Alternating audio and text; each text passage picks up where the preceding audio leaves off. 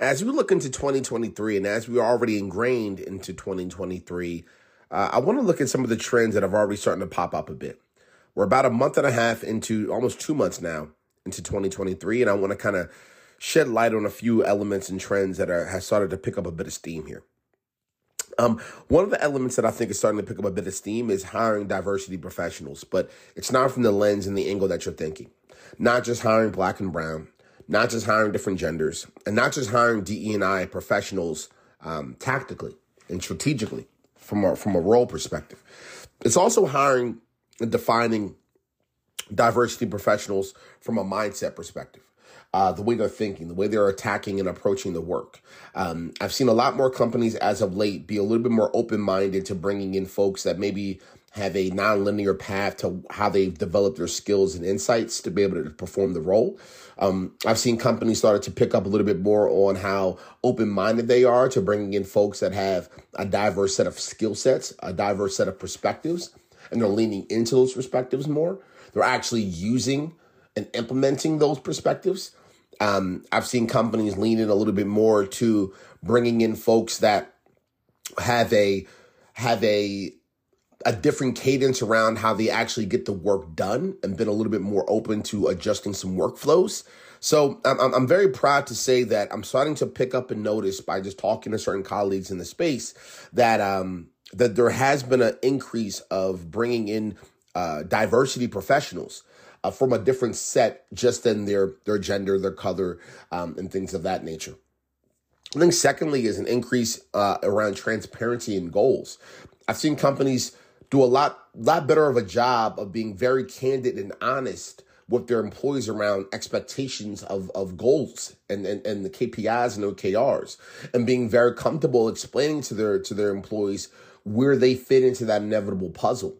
And being super transparent, being super inclusive around making sure each and every employee has enough skills and has enough um, has enough comfortability with the roadmap to be able to achieve the goals.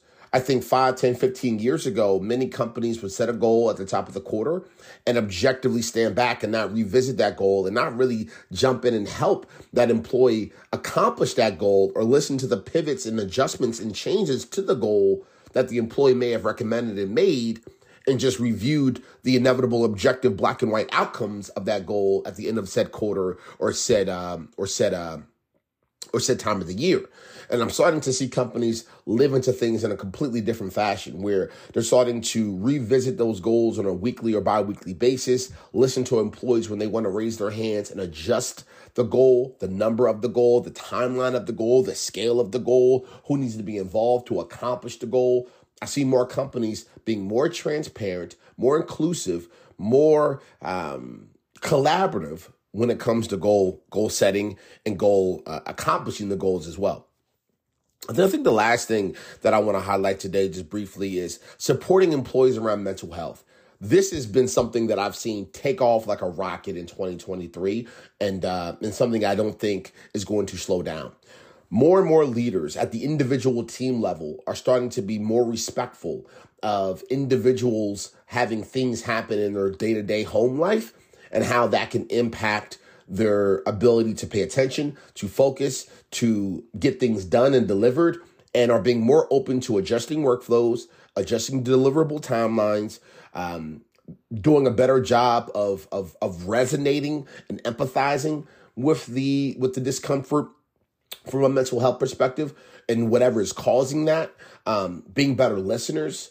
Um, I've seen companies not be so reactive to, to make strong policies or make strong um, decisions around firing or, or punishable offenses or, or um, scrutiny and scrutinizing employees when it comes to dealing with certain things.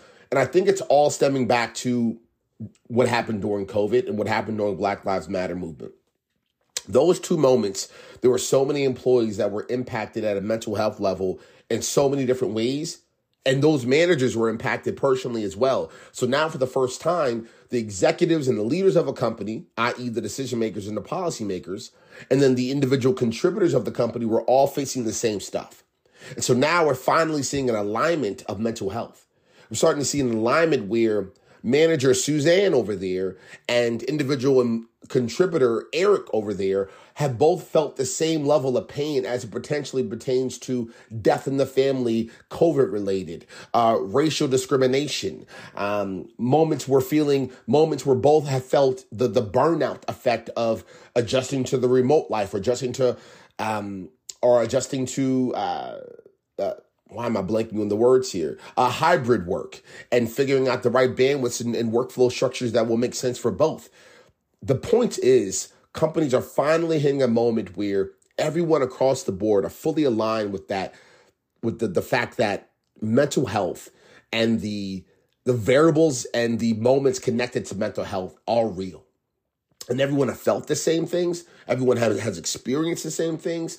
And now everyone has a, a, a centralized um, alignment-based empathy around the same thing. So now people can raise up and start to adjust how they respond to the adversity, respond to the mental health, quote unquote, emergencies, and not judge the mental health moments and judge the mental health emergencies as well. And so I'm, I'm really proud to say that I've seen a lot of companies take a lot of time thinking through how they react and how they approach to mental health issues, how they react and how they approach to individuals, again, literally adjusting timelines, deliverables, workflows, priorities, um, taking time off, um, being there as a mentor, as a therapist, as a support, um, being there to talk problems through. I've just seen a lot of leaders at the individual levels, right? Leaders that are leading teams of three and five and seven. I'm seeing them have a better um, skill set, a better, better, better, better tools on their tool belt to be able to interact and engage and support those leaders.